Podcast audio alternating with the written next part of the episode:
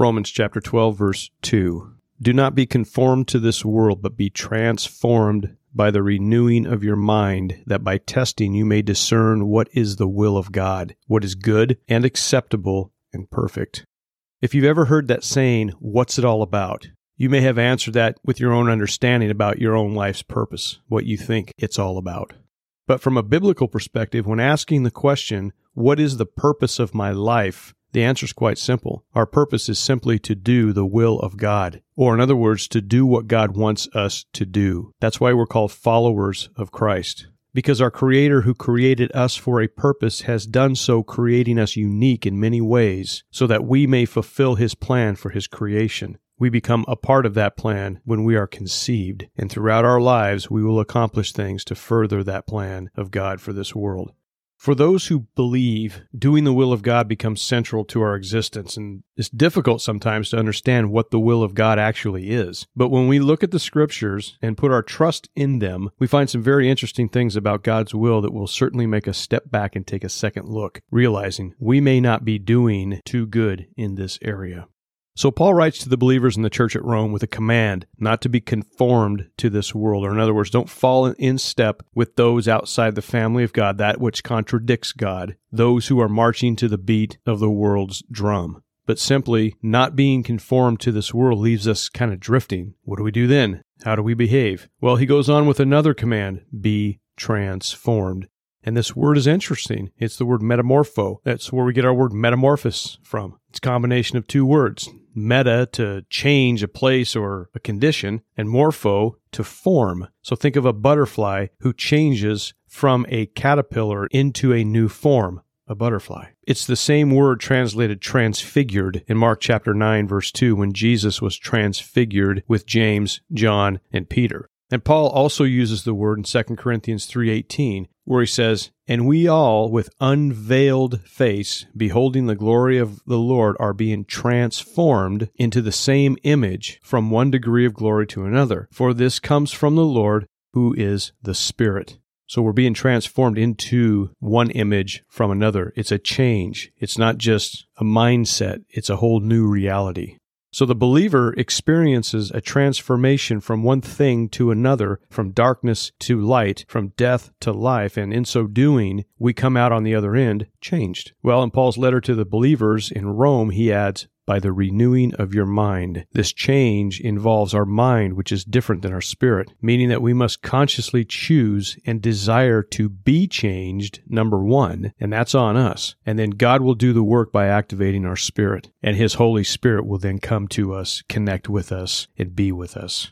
But the change is something that should be evident not only to the new believer, but to those around us as well. And this change means something. I'm now transformed, both mind and spirit, into something different compared to what I was before. I'm a child of God now. And the role of a child of God is to do the will of our Father. We are His children. So, with that in mind, our lives now become different than in the past when we did our own will. We must first seek the will of God, then do it, and then continue in it. Jesus said in Mark chapter 3, verse 35 For whoever does the will of God, he is my brother and sister and mother. And this was in response to Jesus' family wanting to see him when he was ministering in a crowd. Those in the crowd told Jesus, Hey, your family's outside, they want to see you. But Jesus elevates the children of God above his own family by saying that those who do the will of my Father, these are my family. Peter writes that we must live for the will of God rather than for the flesh, or in other words, my will, my way of doing things, what I want to do, not what God wants to do. Like, no, we don't do that anymore. That was our old life.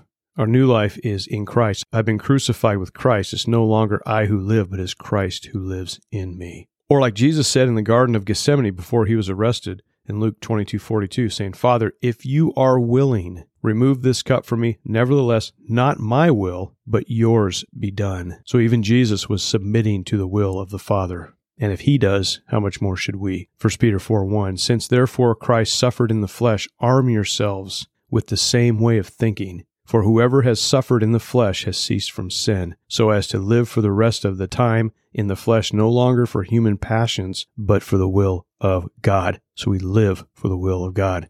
And that sounds pretty spiritual, but how can we overcome the flesh? Because that's the battle. The battle's there every day. And it seems so difficult to do because we're continually getting tripped up. Well, God knows we are weak and he knows that we need his help. So he makes intercession on our behalf through the Spirit. Romans 8:27. And he who searches hearts knows what is in the mind of the Spirit, because the Spirit intercedes for the saints according to the will of God. It's God's will that the Spirit intercedes for us because we need all the help we can get. Sometimes you see the word saints in the scriptures, specifically in the New Testament. Paul addresses the believers as saints in many of his introductions to his letters. And those are the transformed, the believers, those who have defected from the kingdom of darkness to the kingdom of light. So in our weak moments, know that God is going to bat for us. He takes care of his saints. We simply have to believe and stay put or abide in Jesus. 1 John 2:17. The world is passing away with its desires, but whoever does the will of God abides forever. And that's our goal, to abide in Jesus forever. We live for him. Yes, we're broken and we're messed up, realizing we don't deserve his mercy and grace. And if you don't realize that, you need to realize that. That's a great mindset to have in our own lives. We need mercy and grace. All we have to do is examine our hearts, and you're like, oh man, Lord, yeah, forgive me for that one too, please. Add that to my list. As the psalmist says in Psalm 27 4, One thing I have asked of the Lord, that will I seek after, that I may dwell in the house of the Lord all the days of my life, to gaze upon the beauty of the Lord and to inquire in his temple. For he will hide me in his shelter in the day of trouble. He will conceal me under the cover of his tent. He will lift me high upon a rock. That's our God. We simply look to him for our strength, our purpose, our help, and he lifts us up and he shelters us. So, being a child of God, seeking to do the will of God, involves a lot of change when that transformation begins.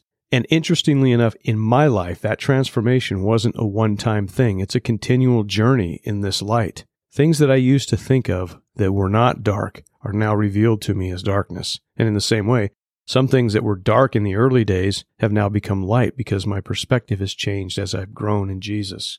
So becoming a servant of God or a slave or bond servant, as Paul puts it, is vital and it's good. Ephesians 6 5. Bond servants. Obey your earthly masters with fear and trembling, with a sincere heart as you would Christ, not by the way of eye service as people pleasers, but as bond servants of Christ or slaves of Christ, doing the will of God from the heart rendering service with a good will as to the Lord and not to man, knowing that whatever good anyone does, this he will receive back from the Lord, whether he is a bondservant or is free. So doing the will of God from the heart or doing it with the right motive is important. And I was for a long time trying to do the will of God grudgingly, but knowing Jesus and really drawing close to him and trying to grasp his love, his righteousness, his grace, power, mercy, authority, etc., slowly begin to change things to where I now understand the will of God is in everybody's best interest, including mine, to do. My will always goes sideways. God's will is sure. It's a firm path to blessing. Therefore, I choose to do it knowing that it pleases God and that as a child of God, I have eternal life in Him. It just kind of comes with the territory. John 6 40. For this is the will of my Father that everyone who looks on the Son and believes in Him should have eternal life, and I will raise him up on the last day. Yeah, I have eternal life and will be raised up on the last day. Why? Because I'm good? Nope. Because he is good and his mercy endures forever. Having eternal life and doing the will of God are intertwined. As Jesus says in Matthew 7 21, not everyone who says to me, Lord, Lord, will enter the kingdom of heaven, but the one who does the will of my Father who is in heaven. So, right there, we see that doing the will of God is criteria for getting into heaven. So, a person who goes to church but never focuses on doing God's will, this is a scary verse. So, we need to be thankful that our eyes have been opened, at least to the point where we see that, yeah, you know what, Lord, I need you. Without you, I can do nothing. 1 Thessalonians 5:18 Give thanks in all circumstances for this is the will of God in Christ Jesus for you. So seek the Lord and enter into his grace by renouncing wickedness and falling at the feet of Jesus who loves you and made the way possible for all to enter eternal life. Whosoever would believe, they will not perish. Psalm 105 4 Seek the Lord in his strength, seek his presence continually. Thank you.